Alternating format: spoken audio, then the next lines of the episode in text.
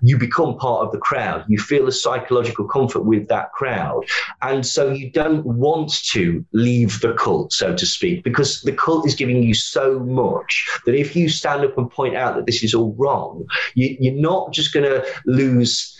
Uh, the, the, sort of you know you know the immediacy you've you've lost your entire worldview.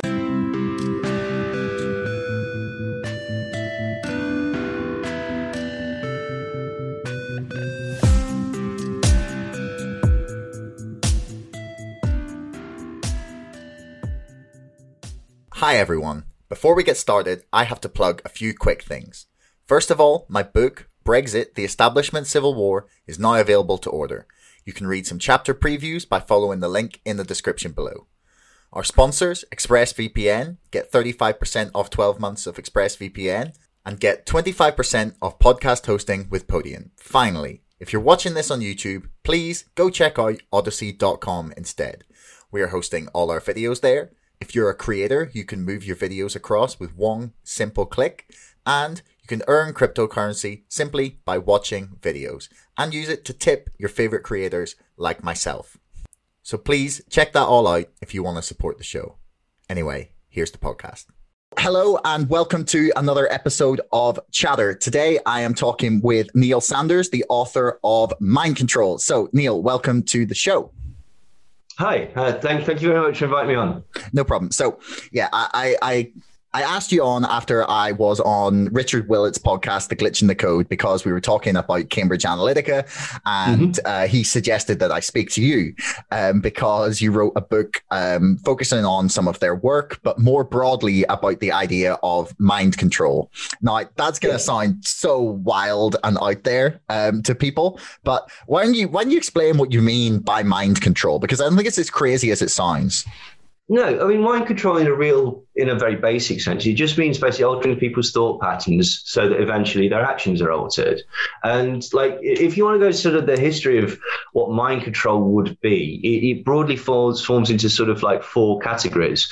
The the first is um, truth serums, like things like scopolamine, sodium amytal, and sodium pentothal, and stuff like that. And the, the reason that these were used was in sort of wartime interrogation scenarios because it's it's useful if we can control the mind of say um, an enemy spy, you can find out their plans and stuff like that. And this was this was done by the Germans who were using mescaline, and uh, the the English and the Russians and the Americans, and it was it was pretty sort of broadly tested. Um, and then the flip side to that is trying to make your spy impervious to that type of thing. So basically, if they get caught, they're not going to sort of spill the beans. And again, there was a number of ways that they could do this, either sort of drugging people.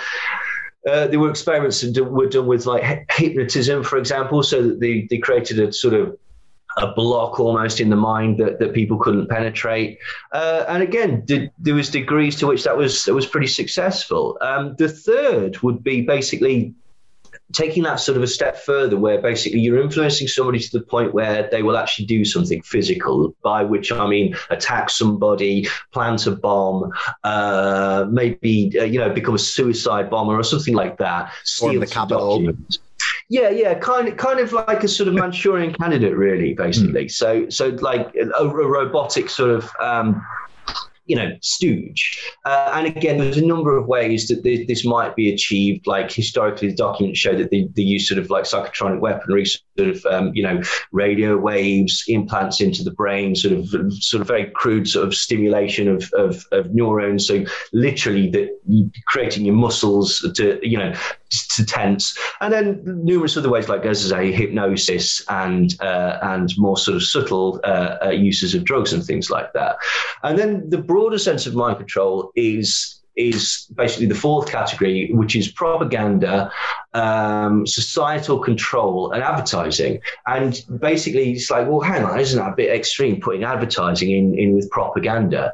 Well, actually, no, not really, because when advertising was first started by Edward Bernays, who was uh, him and Ivy Lee were basically sort of progenitors of, of uh, the, the, the sort of um, the school, and um, they uh, they initially wanted to call it propaganda because that's what it is. Advertising is propaganda. Propaganda is using information to spread an idea and to get people to think in a particular way.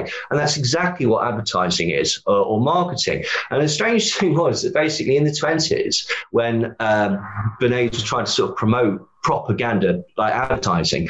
He got an incredible pushback because basically the association of propaganda is it was with sort of you know german propaganda and wartime propaganda and that type of thing. So they had to change the name of advertising to either advertising or marketing. So they had to market the phrase marketing in order to trick people into falling for propaganda. So so essentially that's really um, why it would be considered mind control. And again, there's, there's three sort of there's lots of ways, but the, the, three sort of prevalent ways that, that mind control is used, say in advertising or in, in, in the promotion of any sort of brand, and that can be a country, that can be a, a team, that can be a music, um, you know, a musical um, uh, uh, person, or, or, or they're, they're, trying to sort of build a fan base. There's, there's different ways. The first one and the most powerful one or, or one of the most powerful ones, is basically using the mechanisms that, that would exist in a cult. Right. What does a cult do? A cult tells you exactly what how the world is, what's up, what's down, when the spaceship's arriving to take us off to the next like um, dimension. Everything's covered.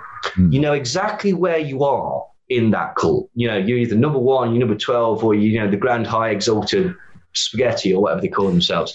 Um, so and you're surrounded by like-minded people who are all basically telling you exactly the same thing. So it's incredibly psychologically comforting.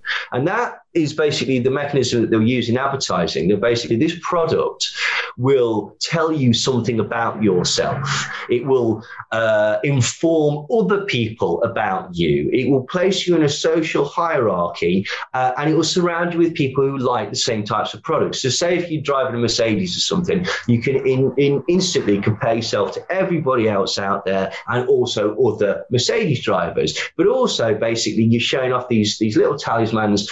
Uh, trying to attract like people because that's what, what human beings want to do. They want to be safe and secure, surrounded by people who think the same, basically. So, so that mechanism of being in a cult all thinking the same, not wanting to stand up and go, I'm not sure that information is correct.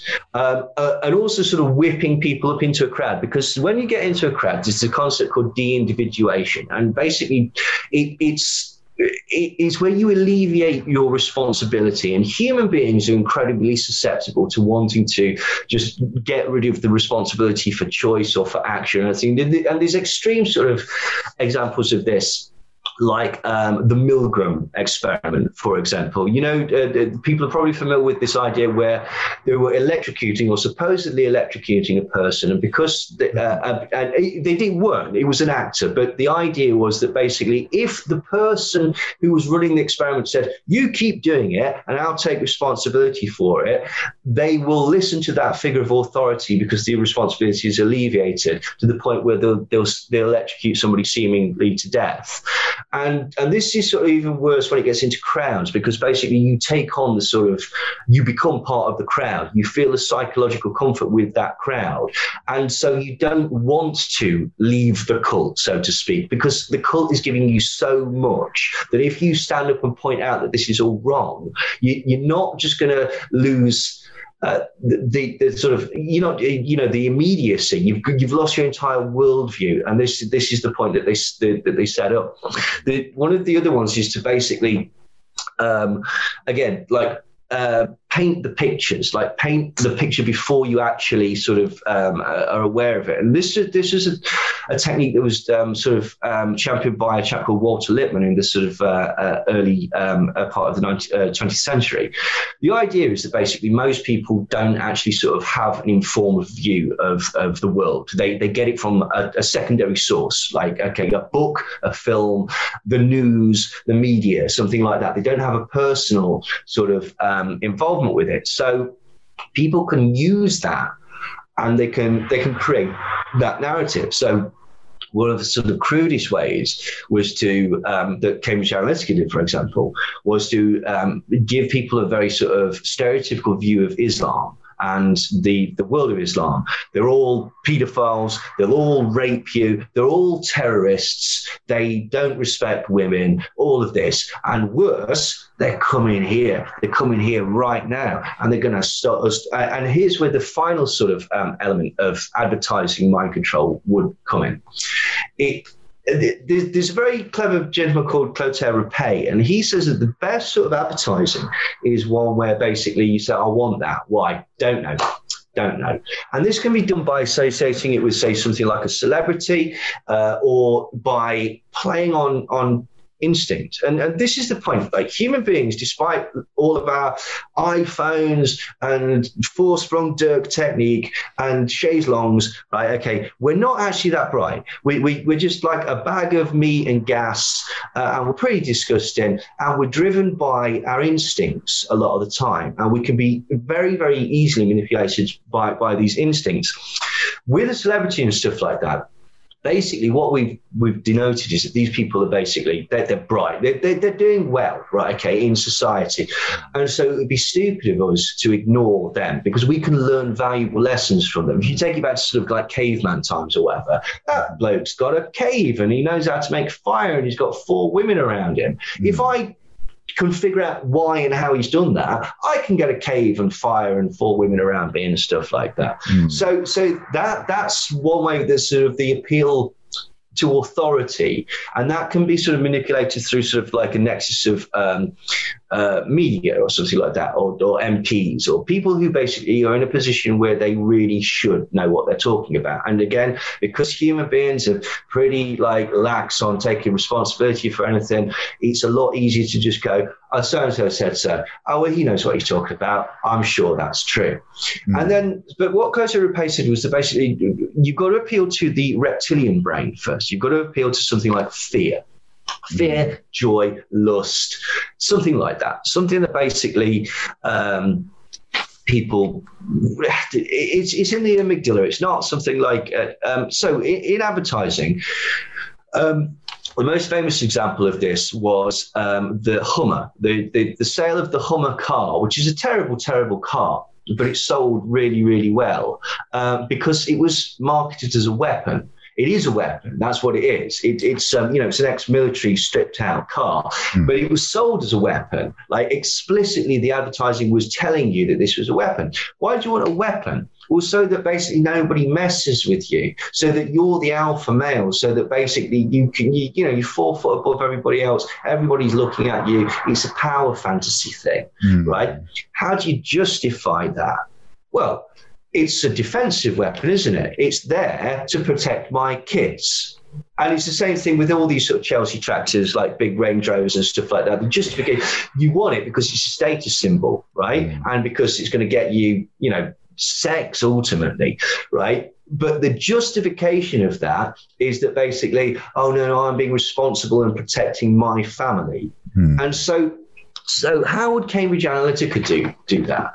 Well, again, what they did was they basically horrifically they used racism pretty straightforwardly. They used to say the weaponization of, of the concept of Islam, um, and they sold that again uh, just as straightforward as look out, there's brown people coming in. And that's successful because it plays on people's fears. It plays on people's underlying fears of otherness, of, um, well, Islam as a concept, because basically, like, people know just enough about it that basically they'll believe these authority figures who are telling them the bad things about it, but they won't, they don't know enough about it to go, hang on, again, that's not actually true. That's not a, a, a you know, uh, a reasonable representation of, of what, what Islam actually is.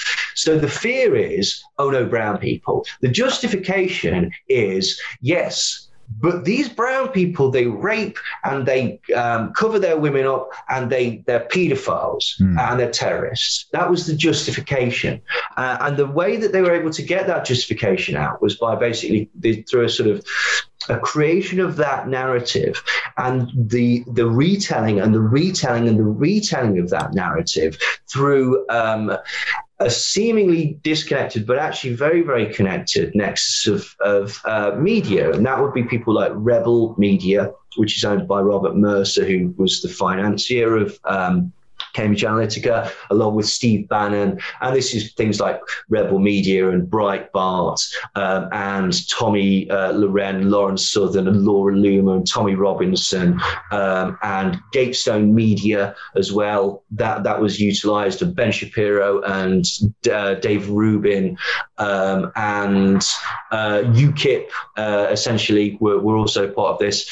It's to, to spread to, uh, to spread this again this collective idea and and what Cambridge Analytica did was they basically they created a series of uh, of provably false stories, stories that a lot of people will have heard of, um, and uh, they were essentially to, to demonize either the EU or to demonize. Um, Islam in America. Um, like, for example, in America, Gatestone Media were um, um, promoting films that basically showed that Germany and France had already fallen to Sharia law, and they were promoting stories like Sweden was the rape capital of the world, and that Germany was allowing child marriages, and and none of these were true, and all of these were, were, were created, but these were picked up by a lot of people and and and sort of uh, were bandied around.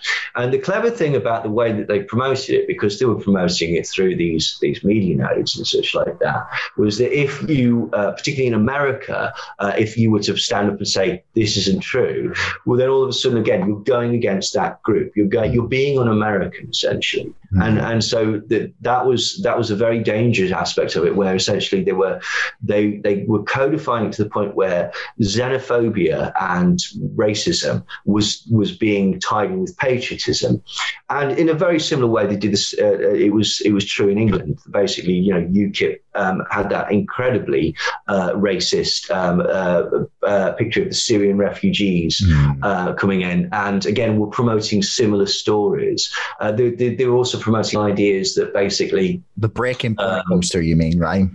Sorry, the breaking point poster, the one that exactly right. Yes, um, and they were also promoting the idea that Turkey was going to join the EU and, mm. and, and stuff like that.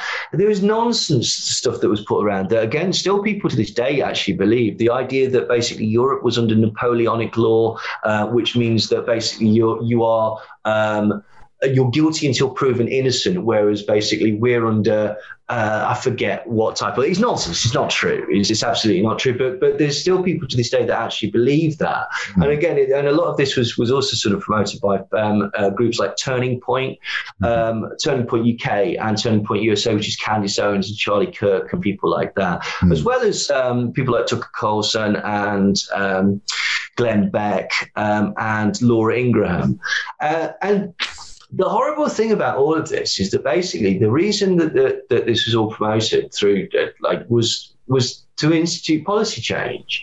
It's all to do with American think tanks that are connected to um, um, the industry of, of, say, oil industry mainly. It's, it's hmm. people like the Heritage Foundation. The, the point that Cambridge Analytica, as people probably know, was used in two prominent recent campaigns. It was also used to uh, get Modi in and Orban um, and. Uh, I didn't know they worked with Orban. That's interesting. Yeah, absolutely. But can uh, I can I um, can I pause you for a minute because there's there's there's like just there's something I want to I want to ask here, and I, I feel like you, sure. you reached a point where I, it's a good place to ask this, um, and and and we might get past it, and and and then I'll I'll forget to come back to it because I think it's a, a good point to make.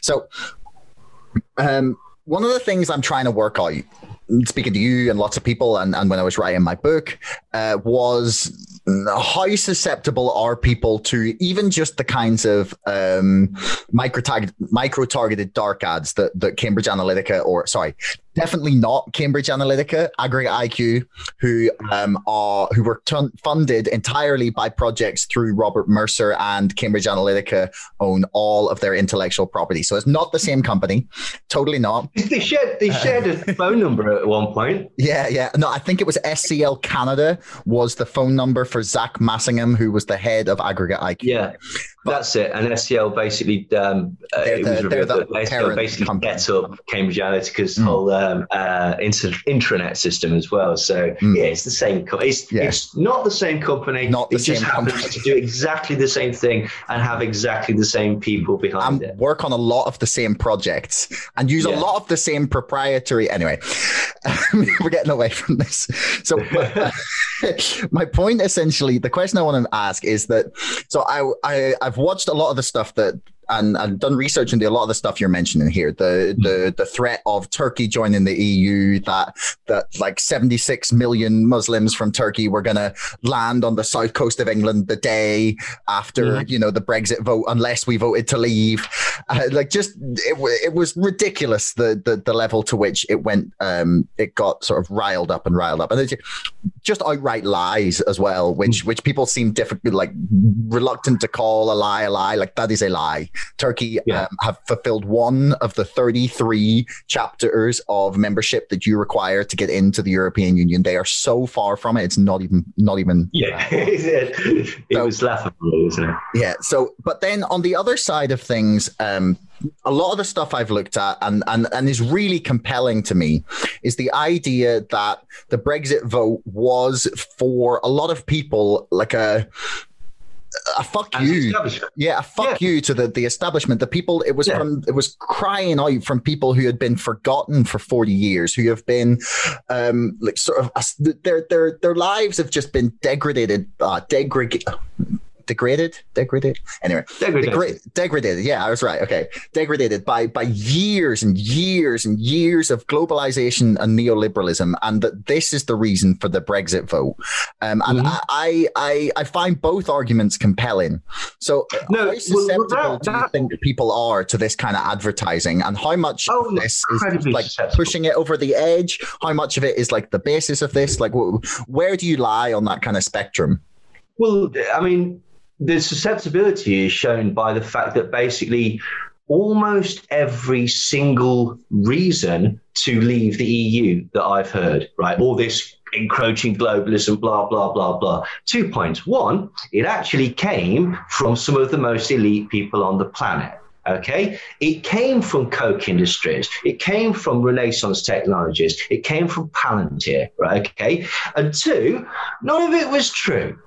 Absolutely none of it was true. All this idea that basically we were giving money, so much money to the uh, the EU, and that we'd be better off out of it and stuff like. Literally every single point that Leave.eu and and Vote Leave put forward as a good reason to leave the EU didn't exist. There wasn't a good reason to leave the EU. There was a good reason to look at the EU as a bit of a gravy train and a bit, bit you know, bit ineffective in some places, as as all massive institutions are But but none of the reasons that were put forward, and and this was the point. It was put forward as stick it in the eye of the elites, stick it in the eye. And and here's the crazy thing, like Cambridge Analytica, as you probably know, it's it, SCL's got a license, a, list X clearance, right? Okay, it means that basically it's allowed to hold like uh, top secret documents for, for, for the British government. It's under export control and is considered weapons grade communication tactics. Essentially, it has to be signed off by somebody, right? Okay, which means if Cambridge Analytica was used for Brexit, you, I'm sure you, I've read your very very good article on it, your very good chapter as well. So you you're aware of the sort of the connection connections to sort of like Lord, Lord Ivan Mountbatten, Privy Council, large swathes of like Marconi defence. This is the establishment. This is British psychological defence uh, and stuff like that. So here's the thing: when the establishment is telling you that Donald Trump, right, and leaving the, the EU is sticking it to the establishment, it's a lie. Okay, because it's the establishment that's telling you to actually do that. So that's how susceptible people are. Um, and, and, and that's that's the very very very cruel thing. Brexit, in very very simplistic terms, the whole point of Brexit was to privatise the NHS. That's mm. simply it. It was driven by the Institute for Economic Affairs and the Institute for Free Trade and the ERG, and these are basically offshoots of um, um, the Heritage Foundation and the Council for National Policy. Mm. And these, the, the, you know, Steve Bannon and Robert Mercer and Kellyanne Conway, they're all members of this, as are the, the Koch uh, brothers. Um, and this brother, one of them died. yes, yes, the, one of them did die. Um, this was the point. Basically, they've been trying through the Adam Smith Institute, which is another think tank offshoot, and the IEA. They've been trying to privatise the uh, the NHS since um, 1981. Since 1981, every single other British industry was privatized as part of Reaganomics, which is basically the Heritage Foundation's mandate for leadership policy drive. And that was essentially what they were trying to finish. There was zero benefit to the UK at all for leaving the EU. What it was doing was leaving us basically over a barrel so that we could have this, this trade um, uh, this, this trade deal with America. Mm. Then basically what happened was COVID happened and Donald Trump was just going far, far too hard with his base. So basically, he was just being to the point where he lost the suburbs, he'd lost the women's vote, and no amount of Cambridge Analytica is going to get him uh, get him uh, re-elected. Um, they've gone even further. I strongly think that Cambridge Analytica was involved with QAnon, or not Cambridge Analytica because they, they would they split up, but essentially it's the, it's the same thing. Hmm. It, QAnon could be seen as the thin end of the wedge. Uh, sorry, Donald Trump is the, is the thin end of the wedge of QAnon, basically. It, it, it, it, was the idea of it is to draw people into politics, into politics mm. that aren't interested in politics. Mm. Basically, again, just to create this narrative of good guys, bad guys, and fighting against the establishment. It's nonsense. Heritage Foundation receives funding from the CIA, right? from the CIA. Cambridge Analytica and SCL have got very, very dodgy ties to MI5 and MI6. It mm-hmm. looks like they're essentially used for, for, for, sort of, you know, uh, foreign policy espionage and rigging elections all over the world. To suggest that these moves were in any way anti-establishment was the most genius of, of, of all, all of their sort of ploys, hmm. basically, because that was the thing. You're the resistance, fight back. And actually, who benefited from it? The Heritage Foundation. The reason that basically, like, they slightly changed tactics right at the end, because basically, once COVID had happened, they realized that, well, the NHS is going to be grounded to the dirt anyway, so we're going to have to, unfortunately, once this is all done, bring in some American friends, you know, just to pick up the slack. Mm-hmm. Nothing, mm-hmm. nothing, nothing nefarious. No, so of course not. so they'll get their trade deal anyway. So they didn't need that trade deal. But that was essentially the whole point. And this was the point. It was just to, to get to, to get Donald Trump in. Donald Trump wasn't ever the candidate was Ted Cruz, mm-hmm. um, and I think people miss that. I think people like because the no, correct me if I'm wrong. Um, Ted Cruz was the one that Cambridge Analytica originally did um, work for. They were originally yeah. the the they were running ads for his campaign, and then he let them go. Essentially, I think he paid them like a hundred a hundred thousand dollars or something like that, and then he decided to not go with them. As far as I was well, aware, I'd I'd heard different, or I'd I'd um, deciphered different in as much as basically what happened was um, and this was revealed by WikiLeaks hmm. when Donald Trump came out and said, "I'm going to be candidate for president." Okay, the the, the rumor is, and it's strongly substantiated, was that he never expected or wanted to win. He wanted to lose, and he wanted to lose so that he could go. Well, now I'm setting up Trump television, and this is where basically you're going to get the truth because my losing the election is indicative that you can't have a fair election in hmm. America.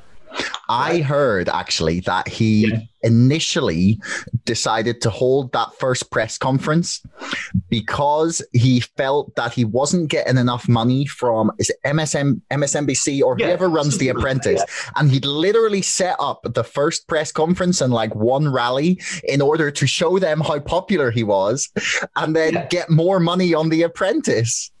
Yeah, uh, and or set up his his, his own one. Mm-hmm. The, but what happened was um, basically Donald Trump's quite charismatic. He's a television star. He's a like mm-hmm. like he actually uses like WWE stuff. Never apologize. He learned this from Roy Cohn actually. Never mm. apologize, always attack. Never explain, never apologize, always attack. And that's quite that appeals to people because that's uh, actually Richard Willett that told me this. He says, "Oh, Steve, Stone Cold Steve Austin. That's what he used to do. The anti-hero mm-hmm. that is seemingly just like that. That you know, you you let him get away with being a bit of a bad boy, cutting corners because he's sticking it to Vince McMahon, and that's a really good sort of like you know metaphor for an analogy. I forget which is which it is mm-hmm. because he, he still, still works for the man. Yeah, yeah, precisely. So anyway, Robert Mercer and Steve Bannon noticed this. This apparently came out in the in the WikiLeaks. Um, um, the Clinton campaign illegally bought a load of advertisements in swing states for Donald Trump, and they mm-hmm. promoted Donald Trump as the candidate because Clinton thought that he's a joke, he's a clown, we can beat him Like he, he he's not a serious politician. Nobody seriously will go for him. And this backfired because it created a huge swathe of, of publicity. Mercer and Bannon were quite savvy to this. You've got to remember at the time as well, Bannon was behind people like sort of like Milo Yiannopoulos mm. and uh, the promotion of uh, of uh, other sort of hideous characters in that sort of like alt right sphere. Mm. Um, and the whole point is make people angry make people angry, provoke a response, own the libs, oh, own the libs. Why? Because, yeah, right. Low clap for you. Mm. But but that's the point. And where did they learn this? They learned this from Gamergate, essentially like and from um, from you know online things. You know, Milo Yiannopoulos before he was picked up by Steve Bannon and paid a huge amount of money was actually against Gamergate, and he was basically writing pro. He was working for the Catholic Herald and writing articles um, saying that, that everybody should be able to have to sign in online to stop online bullying. And then realized that that wasn't making him the money. And so he became one of the, the sort of hardest people to go after Zoe Quinn and to try and dox her. And it went Gamergate, which was a whole pathetic thing where, like, basically this lad lost a girl to someone like probably more handsome than him, and turned it into this vendetta about the, the honesty of the gaming media, which it wasn't. but this is the point. It's, it's, it's that, again, that all in it together, all in a group. Don't put your hand up and say, hang on, this is just because you lost your girlfriend. No, no, no. It's, we've got a cause, we've got a point, and we've got, and, and that's what they, they gave to you. They, they, they gave you this these narratives um, that basically you could follow, that you could be a hero by by uncovering this, and so so yeah, incredibly susceptible is is is is basically uh, the point. I mean, this is one of the strange things that basically like Tories have, and, and the right wing have always appealed to that swathe of uh, of the population that they that they they grind on the most, mm-hmm. like the working class. The working class has never been represented well by the right wing in America or in um, uh, the UK, mm. and yet for some reason they they they tend to vote for them. Mm. Uh, and um, and again, it's because they play on their fears, fears of immigration, basically. Like this is a very very powerful thing. The concept of white supremacy, right? Mm. the idea that you are superior simply by existing is incredibly, incredibly um, uh, hypnotic and appealing, mm. particularly if you've got nothing. Um, and and again, it's these types of, of things. So to oversimplify, it's very very rich people turn two groups of poor people that person's uh, stealing from you. Mm. That that's it. That's really how it works. But but but basically, this was the point with Cambridge Analytica. They played on all of these things. They did the instinctual thing, where basically, like you know, I don't like brown people, but it's justified because you've got this nexus of media telling you that basically, well, they are actually to be feared. You know, that nexus of media mm. is the hmm. creation of that narrative, the painting of pictures before um, before um, you even got there, and and further to that, you've got the group thing come on, we're all in this. Trump 2020, own the libs, blah, blah, blah. Uh, we're the deplorables, etc., etc. All of that. It gives people a sense of security, gives people a sense of purpose, and it gives people uh, it makes people feel strong and powerful. And the most extreme uh, example of that, the sort of like the, the you know the the, the pin uh, or the um, the most extreme example of that was QAnon, where basically all of those people they stormed the Capitol to overturn the the, the, the vote. Mm. Not one of those people thought they were a bad person. All of those people thought they were patriots. Mm. All of those people thought that they were doing a a, um, a good thing, yeah. and they weren't but they, they had the rug, rug pulled out from them. And that is essentially the mechanism of Cambridge Analytica. We'll do this and we'll do this and we'll do this to mobilize you into action. And then once we've got what we want, um, we'll we'll sod you off. And like for example, in the in the UK, we, we were told specifically it's going to save the fishing industry. It's destroyed the fishing industry, Brexit, literally destroyed it. And it was going to save the NHS because we'd get that 350 million quid back a week. Mm. Oh, that wasn't true, was it? No. None of it was true. No. So for that, yeah, all so, right. But okay. that, that's the justification, isn't it? Yeah, yeah. I mean, you're, you're one of the few people that's really like that really hones in on on that idea that the NHS is is is that like Breg the point of Brexit for the establishment was more privatization. Like so few people uh, seem to agree with me on that. So it's nice mm. to nice to hear some good confirmation bias. Um, but uh, one of the things you kind of mentioned there is something I really, really want to want to ask you about was. Um, so first of all, I'm not convinced that white supremacy as such is the reason for for the the, the sort of success of of the kind of anti-immigrant rhetoric. I think it's more a fear of the other because yeah. the, the, the, the right wing of America are actually very good at amalgamating people from lots of different backgrounds. So more so yeah. in the last few years, and just taking them like um, sort of uh, gay people who would have like you would just assume are on the left when the right have like a, a gay person or, or yeah. I don't know any anyone of minority yeah, background. You're talking about or, you're Apocalypse yeah. and you're talking about Candace Owens. No, Candace I, Owens. It's more the person that, that that really interests me. The two that really interest me on that are are Douglas Murray and Peter Thiel. Um, oh, yeah, yeah, yeah, yeah. Peter, yeah, Peter, well, Peter Thiel's CIA, isn't he? Did his Palantir through uh, In-Q-Tel, mm. um, and yeah, Peter Thiel is super interesting. I am, I'm yeah. really not sure what I think of him because uh, I've seen one or two interviews with him that are stunning. He is an mm. intelligent, well-read, oh, and seeming seems like a guy who genuinely cares about the future of humanity in a way mm. that not many people come across. So I'm not sure how I feel about Peter Thiel yet, but um, the, the the thing I want to ask you about was is that it seems to me sometimes when I look at this sort of thing is that the the use of the of Cambridge Analytica and whatnot to stir up the right and to to play to those like others, the the people are coming to get your jobs, your money, your women, your country, that sort of idea is yeah. is is is for me often focused on, but I feel it's only one half of it because oh, the, course, yeah. the other half is is like yeah, people stirring up the craziest and maddest things on the left. And sometimes mm. I feel that uh, that we're all just sort of not pawns, but but we are just being played against each other for the benefit of the very very wealthiest, and that that that all of this um, is is is just in order to keep us fighting and distracted rather than saying, hey, hang on, you're worth billions and I'm fighting with the guy that's worth like 10 grand less than me because I think that you know, it's uh, yeah, yeah, yeah. how much do you think that's actually going on in terms of oh, like an orchestrated culture yeah, war? Completely. Um, now it, it's about, it's about origins. Now, just to explain what I did when when I said white supremacy, I, I, I, agree with you. I don't think it's all white supremacy, obviously, but there's there's there's an undercurrent, and you've got like genuinely white supremacists.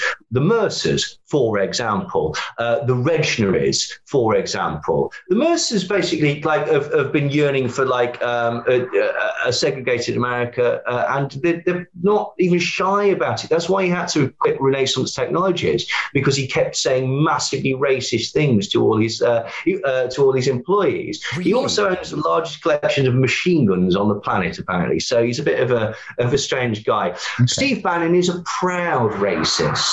Uh, William Regnery. Um, D- Donald Trump's father was in the KKK. Mm. Um, d- like um, and was and they were taken to court numerous times for basically not allowing black people to rent their apartments and he was like hugely hugely sort of like prejudiced against Central Park Five um, the, the Regnerys as well, basically, this is where the concept of America First came from. The uh, uh William Regnery III uh, is behind uh, the National Institute, uh, National Policy Institute, and um, he finances uh, Richard Spencer. You know, the Hail Trump guy who mm-hmm. coined the mm-hmm. phrase "alt yeah, right," yeah. and he was also behind the. He, he publishes a couple of books that are written by Trump. His grandfather started the original America First, which is where they got America First from. It was a pro-Nazi um, uh, ah. thing, like a genuine pro-Nazi. Um, he was connected to oh, I can't remember his name now. The um, uh, uh, the, the, the, leader of the American Nazi Party, but also basically through the Heritage Foundation and the, the John the, John Birch Society, which is again connected to um, the the, uh, the start of the Heritage Foundation. You've got people like Paul Weyrich and um, Laszlo Pastor and stuff like that, and people who are connected to the World Anti-Communist League. Like these are proper, genuine Nazis, and I don't mean that in a sort of everybody that doesn't like rap music is a Nazi. I mean basically, you know, running death squads in in South America, mm. Aryan like Brotherhood type Nazi Nazis. Um, so there is definitely an undercurrent of white supremacy. Uh, okay, but but I, I, I don't want to, to think for a second that I'm saying anybody that voted for Brexit that was the, the driving force. Um, that was essentially that it was behind a lot of the propaganda. Uh, and, and, you're right, they, they, they, they, they set it up in, a, in such a way that basically they justified it. They justified it and gave people, they made people scared of things. It just happened that, that a lot of these things weren't really true. Now, the reason that basically it seems like this is because, like, um, I'm not sure if you can swear. Um, yeah, but, go for it. Uh, oh, right. Free speech. Steve Bannon, uh, flood the zone with shit. That's that's the whole point. It's he the concept of this culture war that's going on. It doesn't exist. It's nonsense, right? Okay. It was created by Steve Bannon, and it's like it's a it's a bullshit argument. This concept that basically oh cancel culture, oh cancel culture. Oh right, sorry, what? Like the time that, that they they told that uh, American footballer that he couldn't work anymore when the left told that. Oh no, sorry, not Colin Kaepernick. We're not talking about him, are we? Oh, we're talking about the time where where they wanted to shut down that play because it had Trump as as uh, um, um, uh, uh, as Julius Caesar. Oh no, no, that wasn't the left, was it? No, that wasn't the left. Saw that was the right, was it? Um, was it the time that, that when the left lost their fucking heads because Doctor Who was played by a woman? Oh no no no no! That wasn't the left, was it? That was those whingy, whining snowflakes on the right. Okay, and what they're doing is they're telling you there's a culture war, allowing a woman, allowing a woman to look at it, look at it being jammed down our throat. Women and blacks and gays, and it's nonsense. Tell me a tell me a single other than a comedy and a crime drama. Tell me a single program on American TV or English TV where a black family is the main characters. Mm. Difficult, isn't it? Because they don't really exist. I'm sure they don't watch a lot. Of, I don't watch a lot of TV sitcoms, no, that kind of thing. Trust me, there's not a lot out there, right? Okay, so so again, so th- this idea that basically, oh, it's being rammed down our throat and stuff like that. The concept of the culture war mm. is nonsense. There are there elements of shrieking idiots on the left, yeah, right. Am I opposed to that? Yeah, absolutely. This is like some twat gave everybody a voice on social media, right? Okay. and everybody thinks they're basically entitled to actually have an opinion and that their opinion matters. And it doesn't. And so you get people basically who want to have their two penneth and want to say, and, and the problem is that like a lot of people are thick as shit. And so basically they, they like they are easy manipulated and they just want to be involved with these types of things like so so this is this is a bit of a thing and the, the best example of this right folks uh, it, like is c16 the one thing that that created jordan peterson's career right mm. okay he exists because of the tyrannical C16 bill, where basically it was going to be illegal to accidentally misgender somebody and you could be thrown in prison for that. Do you know what was the flaw in his argument? It wasn't true. None of it was true. Not a single bit of it was true. C16 basically said we're adding the we're adding transgender to to forms. Mm. So hmm. if somebody wants to on a form applying for university say oh, I'm trans rather than male or female, they can put that. That's it. That's literally all it was. And so all these these this is the point. The, the, the, there's, there's a there's an idea that all these people are being cancelled and that basically that, that basically the left is incredibly shrill mm. and and twatty and stuff like that. And are there examples of it? Of course there are. Of course there are. There's always been. Right, okay. But a lot of it is hyped up. And, and a lot of the time when people, for example, are like, no, I was cancelled from Twitter. What did you say? Oh, just some free speech stuff. What did you say? I used a racial epithet.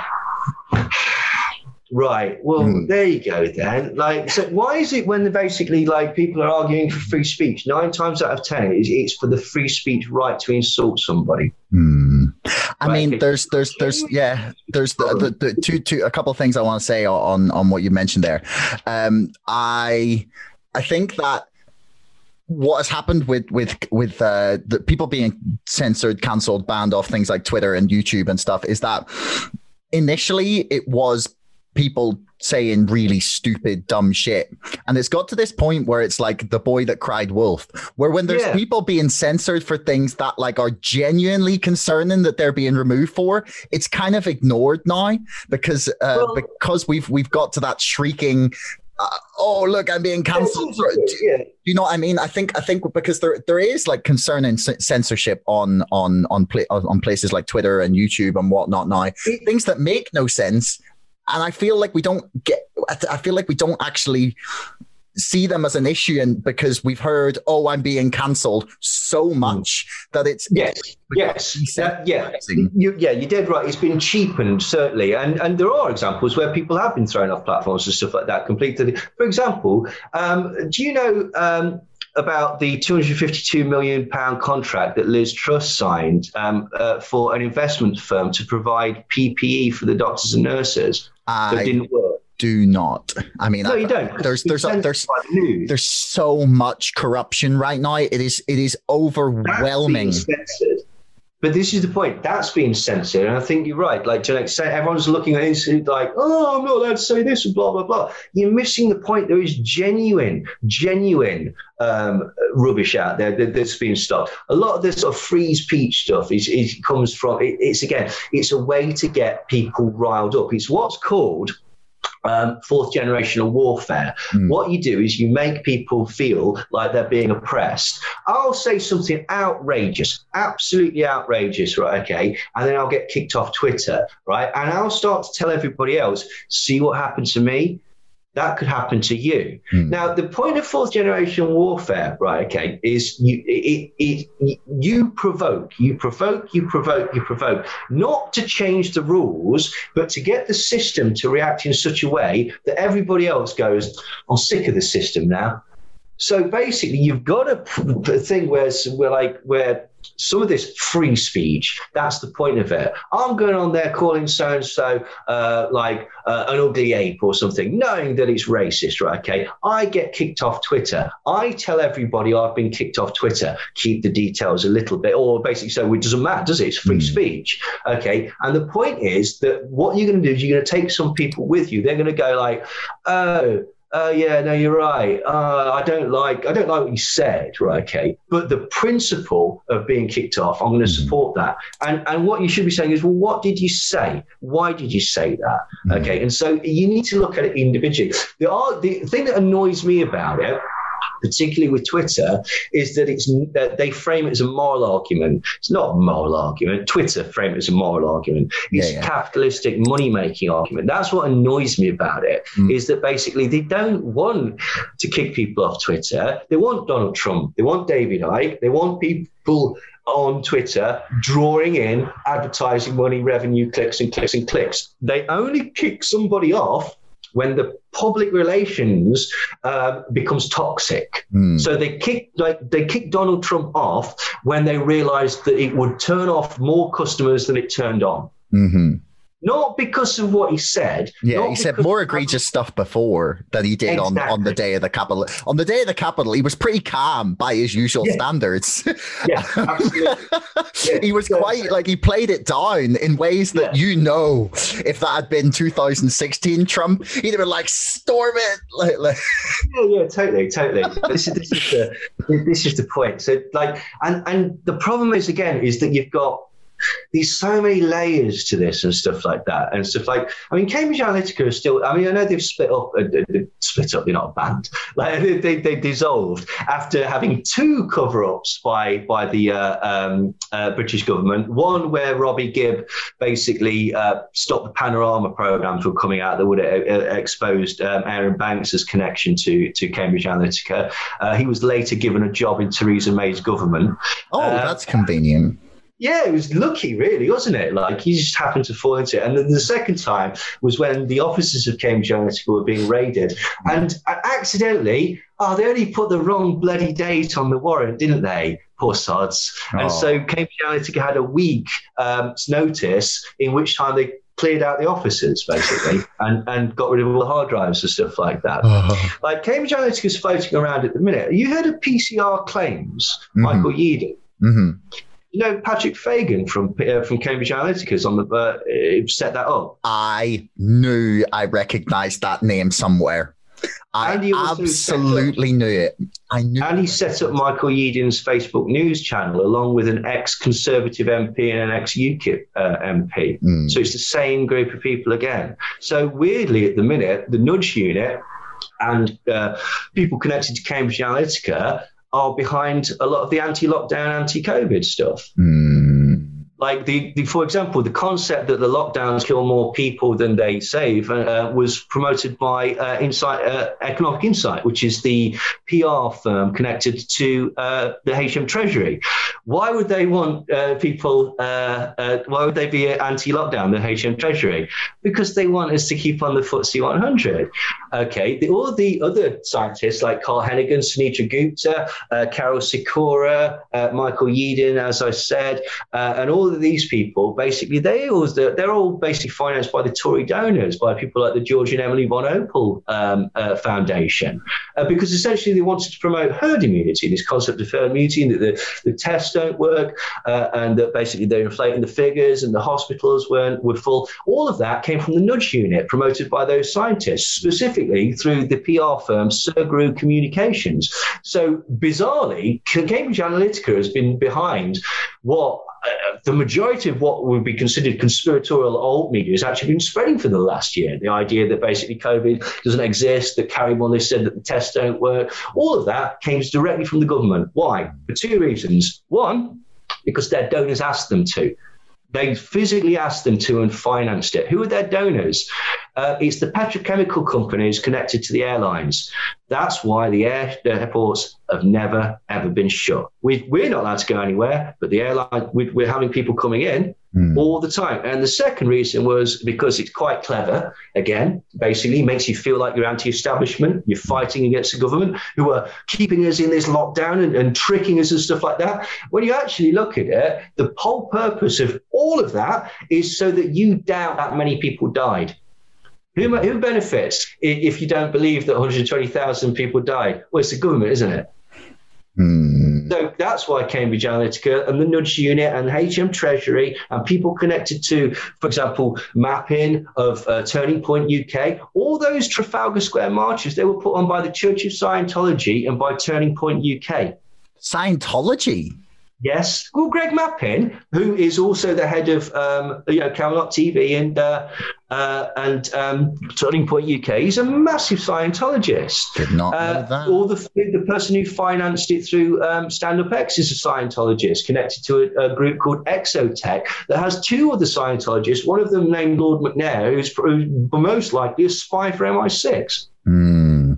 Now, on so, the yeah. yeah. yeah, on the other side of this, I do want to I do want to um, say that the there then is like a lot of um, weird and and odd connections in funding from the really really hardcore pro lockdown pro vaccine side, coming from people who own a lot of stock in vaccine companies. Oh yeah, Gavi and all that. Yeah, cool. The, yeah. The, but my my point is essentially that like I, I I'm trying to not get caught up in the one side is really corrupt because it feels like both sides are being pushed from the extremes of of both you know yeah the, the extremes of both sides are being pushed. Well political divides don't really matter. I mean like for example the heritage foundation has, has dictated policy for the clinton uh, for the clintons and the obama administration and i have no doubt that they're they're um, uh, in with biden. Oh yeah. Um, yeah. Yeah totally totally. This is the point. Politics is a game essentially. It's teams and it's flavors if you like right? Okay and this is the point.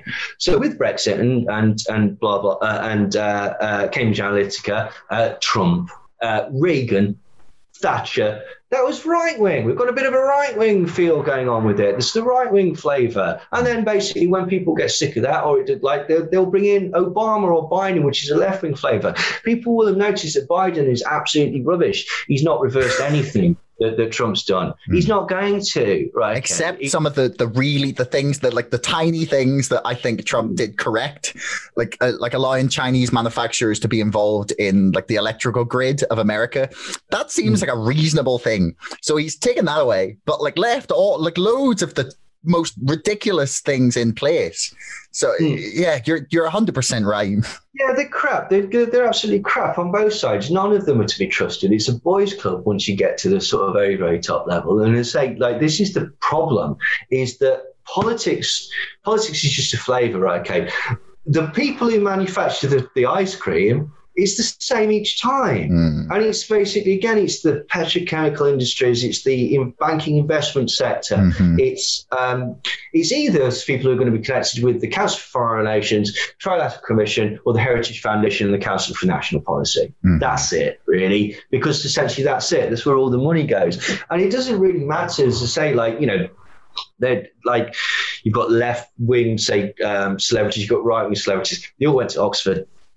they all went to Cambridge, mm. like all of them. Like a few of them might have gone to Manchester and stuff like that, like you, you Rik Mayalls and your Ed Edmondsons and stuff like that. But like, yeah, it's like George Carlin said, it's, it's a big club and you're not in it, right? But but this is this is the sort this is this is the not the sort of the new uh, mind control, so to speak. It's narrative control. It's mimetic warfare in as much as it's basically sound bites and basically people bolstering concepts. What what they do very, very cleverly is because social media basically social media is a horrible, horrendous thing, right? Okay. Mm-hmm. It, it it works like gambling. It literally produces a dopamine response and it crushes you it crushes you your self-esteem uh, because essentially you've got an audience and and you have to sometimes you'll cater your your output because people shout at you and stuff like that, and like you're isolated and yet overstimulated, which just happens to be the very first line of the KUBARK mind control document. It's like a torture document that tells you how to to, to turn people into vegetables. No. Isolation and overstimulation. Way. Seriously,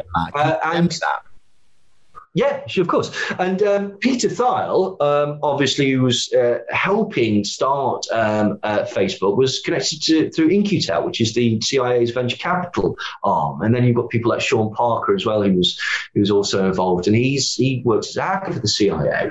Um, this this the problem is, as I say, like social media, it it's it makes you less social. And with Cambridge Analytica, what, what they're doing is they're feeding you these stories, right? They're feeding you these opinions and these narratives, and you're using that to bolster and to put it onto you to give you to these like talismans of the sort of person that you are. Because with social media, right, everyone's become convinced, and this was the point of it.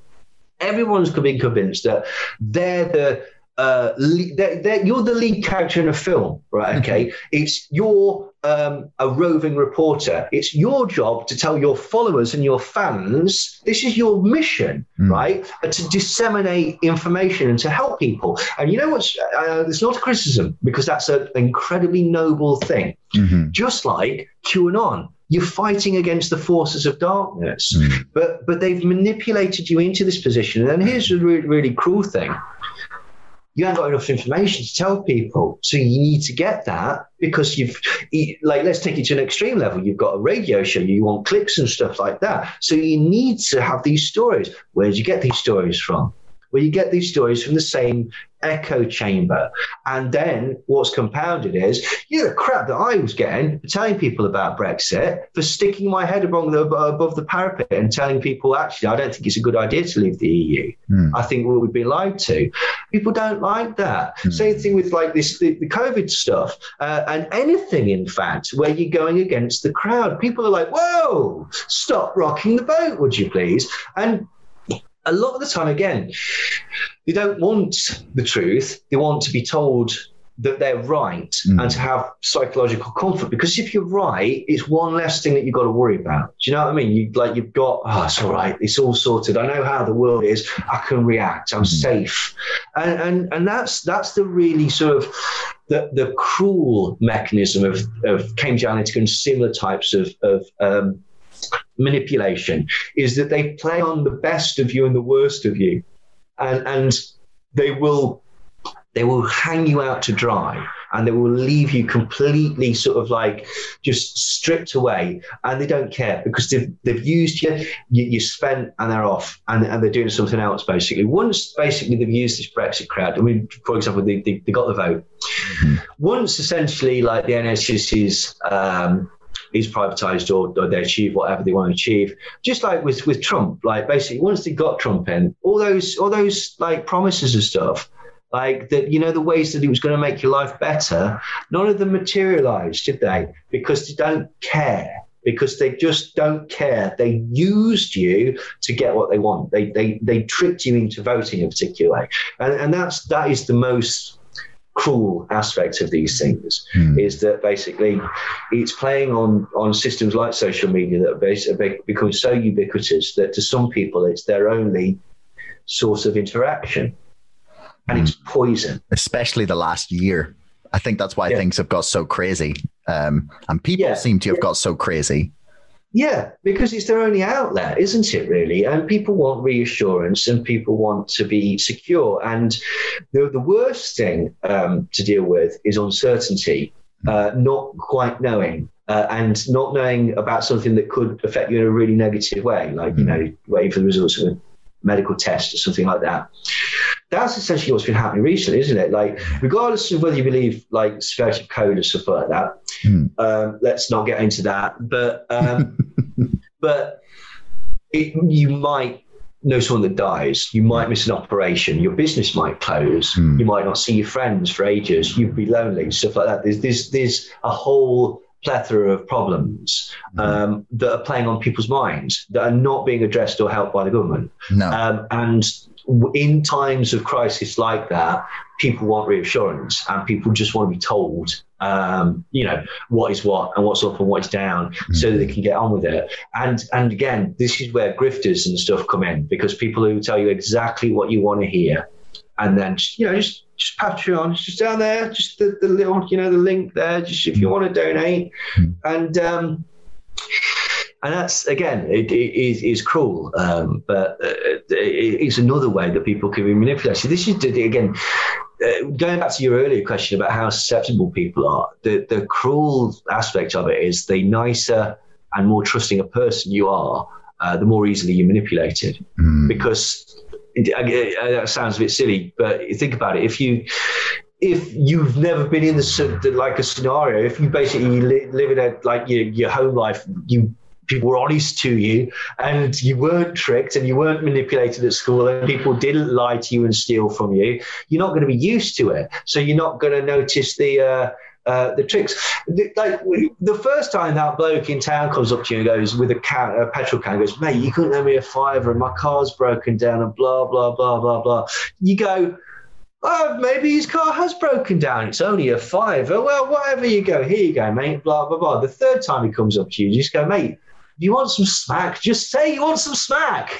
Like, like I'll buy it for you. Like, like so. But do you know what I mean? It's that. It's the familiarity. Mm. Um, and, and, again, this, this is this is why I would denote um, Cambridge Analytica as a mind control uh, program because it does it, it, it, alters the way you think and then alters the way that you act by playing on those well-worn mechanisms essentially. Mm.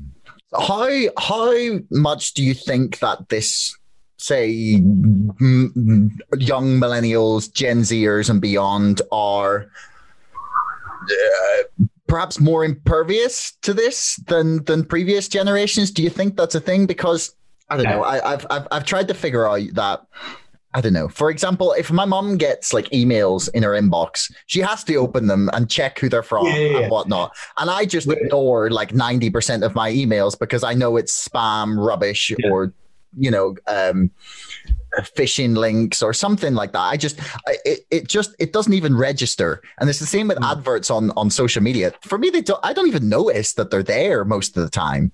And it's well, I'll give you an example, and this might just be me being a miserable old sod. But my uh, mate's kid, when I'm asking him what music he's into and blah blah blah blah, and he's telling me all these supposedly underground artists that oh, listen to so and so, listen to so and so, listen to so and so. It's like, where did you hear them? They go, oh, um, on Spotify.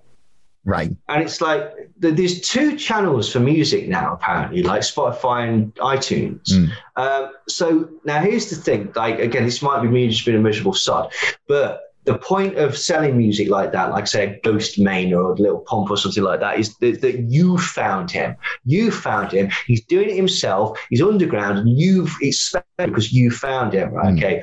How the hell do you think he got on that Spotify playlist? There's there's a new thing. Whereas basically A and R's in music would go out and like hype up bands and get them on, you know, tours and television shows and stuff like that. The new hype which has actually started with people like Arctic Monkeys, Justin Bieber, that type of thing, is to get it around the internet. So, you, so your A and R job is um, is to get influence. Um, do you know what I mean? So, so for example, like uh, an artist like say Lil Pump became very, very big out of nowhere because of his wacky videos and stuff like he did. The only reason you got those wacky videos is because somebody made sure you had those wacky videos. So it always changes. There'll be some things that, that kids are completely sort of like they, they get like you know what I mean? Like oh come on I see what you're trying to sell me and stuff like that. And then there's these are the things that people aren't aren't savvy to. Mm-hmm. and everybody's susceptible to it. Like literally everybody's susceptible to it. Like because you can't be on your guard all the time because you know you'd be a robot. It's exhausting. Um, it's really but, but exhausting again, sometimes. Yeah, totally. And, and again, the, the horrible thing about it is that you know the best way to get somebody somebody's money, you tell them what you, they want to hear you, you, you, figure out, and this was why Cambridge Analytica was, was successful, right? Okay. Mm. Just to sort of clarify what they did, they looked at your data, your emails, the way that the, the things that you liked and disliked, and they figured out what made you tick. They got data points about you and what makes you angry, what makes you sad, what makes you happy. And then they personally catered adverts uh, and news stories that they knew would push your buttons and sent them to you alongside creating sock puppet accounts so that you were brought into this sort of cult like mentality and stuff mm-hmm. like that. So the point is that basically they feed you the information which they know will appeal to you because of what they, they've been studying about you. And then they encourage you to disseminate and to spread and to become an evangelist for that information. And nine times out of 10, that information is not true. Mm. So, so this is this is the problem that you're going to get into is that basically, um, by the time you, you know, you're arguing about bending bananas, right? Do you know, or something ridiculous like that? Uh, like, so you, so you can't, you can't even begin to. You've got to get through so much detritus before you. you well, why are you voting for it? Well, because of this, this, this, and this. None of those things are true, but we're going to have to go through each one of them and show you how they're not true. And the problem is, again, people just shut down. Mm-hmm. People don't want to be told that basically they've been tricked. Um, or lied to. So here's the, the, the, very annoying thing is that people will double down and they'll do all sorts of mental gymnastics to prove that they weren't wrong in the first place, mm. rather than just basically go, oh, well, that's new information. Fair enough. Thank you. But again, it's not a criticism. oh my God. Can you imagine Twitter if that's what happened? yeah. yeah. Right. This is the point. But but again, like Twitter is an interesting one, and social media is nobody acts in real life like they do on Twitter because basically you don't you're not interacting with that person. Like in a very very simple way, you you don't say certain things to a person in a pub that you'd say on Twitter because that person will stick a glass in your face. Like uh, that. This is the the disconnect. The Oh, who was the, it? Someone said that uh, social media has taught a whole generation of people how to talk without getting taught a lesson, and that yeah, sounds sinister, but like, you know, it's kind of true. Like people, people react no in the same way. Yeah. Well, there's no consequence in a, in, in a number of ways. The one consequence is the sort of like the, the detrimental to you sort of consequence, like, oh, that person's put my nose out across my face because I, I called him whatever. Mm. Um, the other one is you don't see the, the, the effect that you're having on, on, on people. And most people who aren't psychopaths, when they realize they've upset someone, uh, like, you know, they'll go, they'll empathize and, and, because you've got that separation, you've got the, the detachment, you've got an audience baying for you to pwn this fool and stuff like that. You don't get that. You just don't, you, you're missing out on the body language. And body language is what, 80, 85% of communication? Like the amount of like mm. conversations that I've had on social media where the, the, the sarcastic inflection or whatever has been totally missed. And all of a sudden everyone's like, oh, hang on, we're arguing now. It's like, do you know what I mean? Or, or, or it becomes very confused because, I mean, you know, my grammar's rubbish. like so, so like oh, you're screwed on the internet, man. Like exactly, exactly. they just yeah, the grammar Nazis all will uh, jump down your throat. Absolutely, it's, it's just like it's that meme. I can't. It's it's like oh, when someone's ruining you in an argument and they make a, a grammatical error, and you're like, "Ooh, like, oh, I've yes. won." it's so real there's two other things that people do. The, the one thing is when they, they realize that they're wrong, is they'll start to shift the, the argument mm. slightly and say, but you can't mean that blah, blah, blah. I said, no, we're not talking about that. I see what you did. Stop trying to shift the argument to something like different. And then the final thing that they'll do is they'll insult you. Okay. Mm. And then when you, you insult them back, they'll go, ah, now you're resorting to insults. Therefore, I have the moral victory, and they'll block you.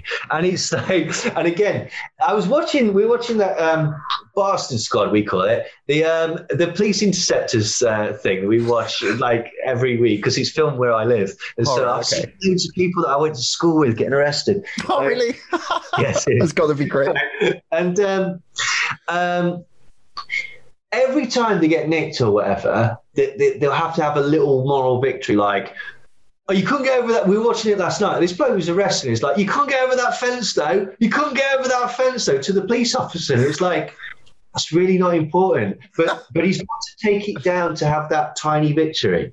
Do you see what I mean? And that's that's that's in his mind. He's like, you couldn't get over the fence, idiot. It's like you go in prison, mate. Yeah, but you couldn't get over the fence. Yeah, like like handcuffed behind this back, being like, ha ha, I won. Yeah, yeah. Like, yeah precisely. And and that's the thing. That that's the again horribly the kind of mentality that social media breeds because again you don't necessarily want to have a conversation you want to win mm. or you, do you know what i mean you, or you just want to get your dopamine rush or you thrill by going poof, yeah. bazing, that's clever of me, yeah. and then get on with my day. And I'm sure we've all had that where basically you come back, it's like, they've replied, oh, God, bloody hell. Now I've got yeah. to have a conversation. Like, like, we, would you just realize that I've won? Like, like, which, which is the silliness, obviously. Mm. But yeah, it's I, I can't help but think that it's designed for that yeah. social media. I, I, think it's a monitoring thing, and it's a way. Uh, it's like a test. It's like almost like a sort of big electronic petri dish. It's, it's like let's push people's buttons. And again, mm. this is why I noticed Cambridge Analytica when it first came out, or, or when I first became aware of it. I was like, oh, it's a mind control program. And the reason I was like, like as a mind control program is because it's so similar to Earnest Voice and Sentient World Simulation and ESCMISC and JTRIG and numerous other online manipulation programs, which basically you've got people like GCHQ um, and the Pentagon and um, um, you know the Department of, Defense in America running simulation war games where they're basically trying to manipulate people against their uh, against their will and without their knowledge. And nine times out of ten, it's about taking over conversations online, manipulating people's emotions to get them angry or, or sad, um, and, and, and or introducing the concept of like a guru, like a, a leader that will that will take people in a particular way uh, and uh, and away from more sort of like uh, uh, more damaging material to the government, say, and they'll, they'll basically they'll give them lots of red herrings that will keep them occupied, uh, and uh, they they won't be sort of like you know bothering them basically, and and that's what Cambridge Analytica did. So when it when when I became aware of it, it's like it, it's just it's the same thing it's literally the same thing and then when you find out the sort of the the connections that it has to um, the british government and the military and you know um, uh, the espionage agencies and stuff like that and how it's used um, abroad uh, as well as domestically, like you go, well, yeah, it is. It's a manipulation program. Like it is literally a mind control program. Mm-hmm. Like, and, and it's one of those things where, on the face of it, it's not. It doesn't seem terribly sophisticated because it's like it's good common marketing, advertising, really, isn't it? That's all it is. It's trying to persuade people with advertising, but it's honed down to such a very clever degree um, that, that it's incredibly, incredibly successful. isn't Mm. I mean, great marketing doesn't have to be complicated. No. Make no. America great again. Get Brexit done. Yeah. take back control. Yeah, you know, yeah. all these all these phrases were clearly thought out. I mean, I think take back control, and take back control brilliant. I think uh, it was it was truly truly the work of a genius. Um, if if it was intended in all of the ways that it can be interpreted. Um, hmm. I think it was brilliant. But like the last thing I want to ask you is, is obviously we've talked here about a lot of things that be that are pretty I don't want to say depressing, but real. Okay.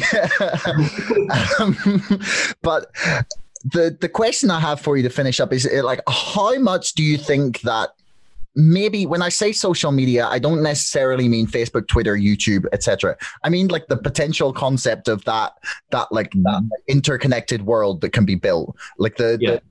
the, the best possible version of Reddit or or some of these new platforms that are more like blockchain based and a lot less based in like there it's more about just like people having a little community to talk to rather than like a grandstand upon which to preach to the world. And yeah. uh, how, how how positive are you about the potential of of that side of of of social media and this kind of technology to help us get beyond this? Or do you think we're just too, truly screwed it's difficult to say, isn't it? Because it's like it's like anything; it's a tool, and you know, for all the sort of negative aspects of social media and stuff like that, it, it's helped some people. Um, in, in, immeasurable ways, you know, people who literally have no output uh, or to, you know, out, outlet to, to chat with people. Um, it, it, it's provided for that. It depends on human nature. This is the problem, isn't it? Basically, like it's a tool. Like a hammer's a tool. You can build something fabulous with a hammer. You can destroy, like you know, mm. things just as easily with a hammer. Like, um, so it, it, it it, the thing is as well, it's a new technology. I think as people get more savvy to it and more sort of um, um, you know aware of, of the nefarious aspects of it. This is the strange thing, right? Okay, television, film, marketing, stuff like that. People will kind of they know the tricks and stuff like that. Not all of them, mm. but for example, when Wayne Rooney says buy this aftershave, people are like, "Think I'm an idiot? Think I'm going to buy it just because Wayne Rooney?" Like, you, you know what I mean? It doesn't always work, but but you can see the the technique right? Same thing with say political uh, things. He's not answered the question. Like he, uh, you know, we're getting wise with it. We're not very wise with the internet. For some reason, people think that the internet is international waters, and you, it's really annoying because basically you're in the one place where you can check everything, mm. and people check nothing, and that's because, and that's because of the speed of it and the and the the, the, the concept of social media and the concept you've got an audience and stuff like that. So, as people get better at it, I think it might get better. Like it's about, but it's about being able to decipher information and to be able to sort of look through it. And I think what a lot of people would, would benefit from from is learning how to write an essay in as much as you basically make an argument for and an argument against and you you weigh it up to see uh, which is is more plausible because a lot of the people basically again because you're programmed to do that somebody in a white coat says x mm. you go well he sounds like he knows what he's doing mm. look at all those letters behind his name whatever the appeal to authority and and then they'll they'll they'll disseminate it themselves. You know, they'll spread it on, and that can work on both sides of the mm. of, the, of the you know yeah. the, the, debate. Mm-hmm. So, From but. Anthony Fauci to Michael Yeadon, the whole spectrum. Yeah, yeah quite yeah. exactly. This, this, is the point. Both of those people are using that authority to um, to to to appeal to people, mm. um, and that's these are the. It's like a magic trick, right? Well, it's like it's like a film. I studied film um, uh, uh, for an MA. So there's certain things where you can see plot structures being set up because it's a trope, say, or whatever. Mm. And uh, like people when like you know, with Penn and Teller went to a, to, to watch like, like, like the local bloke doing rabbit in the hat tricks. I don't think they'd be that impressed because they know how it works. And so it's the same sort of thing, basically. Once you get to notice the patterns, you can start to sort of um, you can you, you, know you can start to sort of unpick it. But but the, the, the trick is to not go too far the other way. For example at the minute like within the alternative media a lot of people would say oh if it's on the bbc i know that the opposite is true. And it's like it's not as simple as that. Like if it was you know life would be far more, more straightforward and stuff like that. It's not quite as straightforward as that. And so people really need to start basically looking at information and thinking about who's giving you this information why what of what what could they possibly gain from it? Okay. And then the other thing that people need to do is they need to be able to admit when they're wrong. And, and it's fine. It's fine to be wrong. In fact, being wrong is good because that's how you learn. Right. And, and, and people need to change their perspectives with no shame um, once they receive new information because a lot, you'd be astonished how many premises are basically like, sort of like, again, we're at C and A is not true. Hmm. But we've never bothered to, do you know what I mean? Because we're already at C. So we're already arguing that this is this and this and blah, blah, blah. Um, you know, because it's Napoleonic law or whatever. And, and, so you've got to go back to A and you've got to sort of determine whether it's true and whether the, the, that somebody might be lying to you to try and manipulate you, basically. Mm. So again, and the problem is, uh, uh, Josh, that basically by the time that we've figured all this out, there'll be a new medium that, that, yeah. that has come along. That, that we don't know that, that the uh, how to sort of manipulate. Um, so so yeah, I don't know um, whether whether it'll all work out uh, well or not. Like um, let's hope. Mm, I hope so too. I mean, I just uh, I love the irony of scrolling past some. Actually, I, well, I'm not even scrolling on my phone anymore because I'll put my metaphorical, my imaginary phone down. I scroll on my laptop because I got rid of it all on my phone because it was irritating. Oh right. Um, and I, I, yeah, because I read way too much about how it was like the the apps, especially, are just just the most on steroids, like addictive behavioral, you know, pieces of tech. It's a game. That's what most people don't realize. Twitter and Facebook is a game. What's the point of the game? To stay in the game. That's that's literally the point. I'm, I'm, not even joking. That is the way it is designed. It's a dopamine response. Go there to get your gossip and to get your thrills and to have, maybe have a bit of an argument, punch up, debate, break some bloke's nose, you know that sort of thing.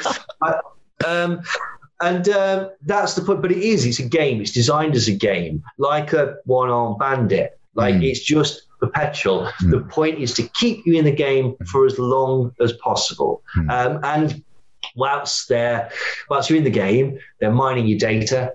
They're selling you advertising. Mm. They're, they're, they're, you know, they're, they're, they're, there's lots of things learning all our behavior, scanning all our pictures, yeah. um, learning how to be more human for the bots, yeah. and and yes. what all of these horrible, awful things. Um, yeah, but um, Neil, I want to I want to thank you. We we I could probably talk about this all night, um, but I have uh, unfortunately got to run. So yeah, uh, people buy Neil's book. Um, I'm not going to say follow me on Twitter after the conversation we just had. Uh, but yeah, man, thanks very much. It was uh, it was a pleasure. Oh no, no, the, the pleasure's all mine. Like uh, uh, delightful. Come back anytime, mate. Thank you. Thanks so much for listening. If you enjoyed the show, please subscribe, follow me on Twitter, or sign up to our mailing list. Thanks a lot to our sponsor, ExpressVPN the number one most trusted VPN. Get lightning fast connectivity with servers in 160 locations across 94 countries. Keep your browsing privacy safe with ExpressVPN and get a 35% discount on 12 months of ExpressVPN when you follow the link in the description below. Don't forget my book is now out and available to order on Amazon and on bookshop.org. That's Brexit, the Establishment Civil War. And most importantly, thanks for listening. We'll see you next time.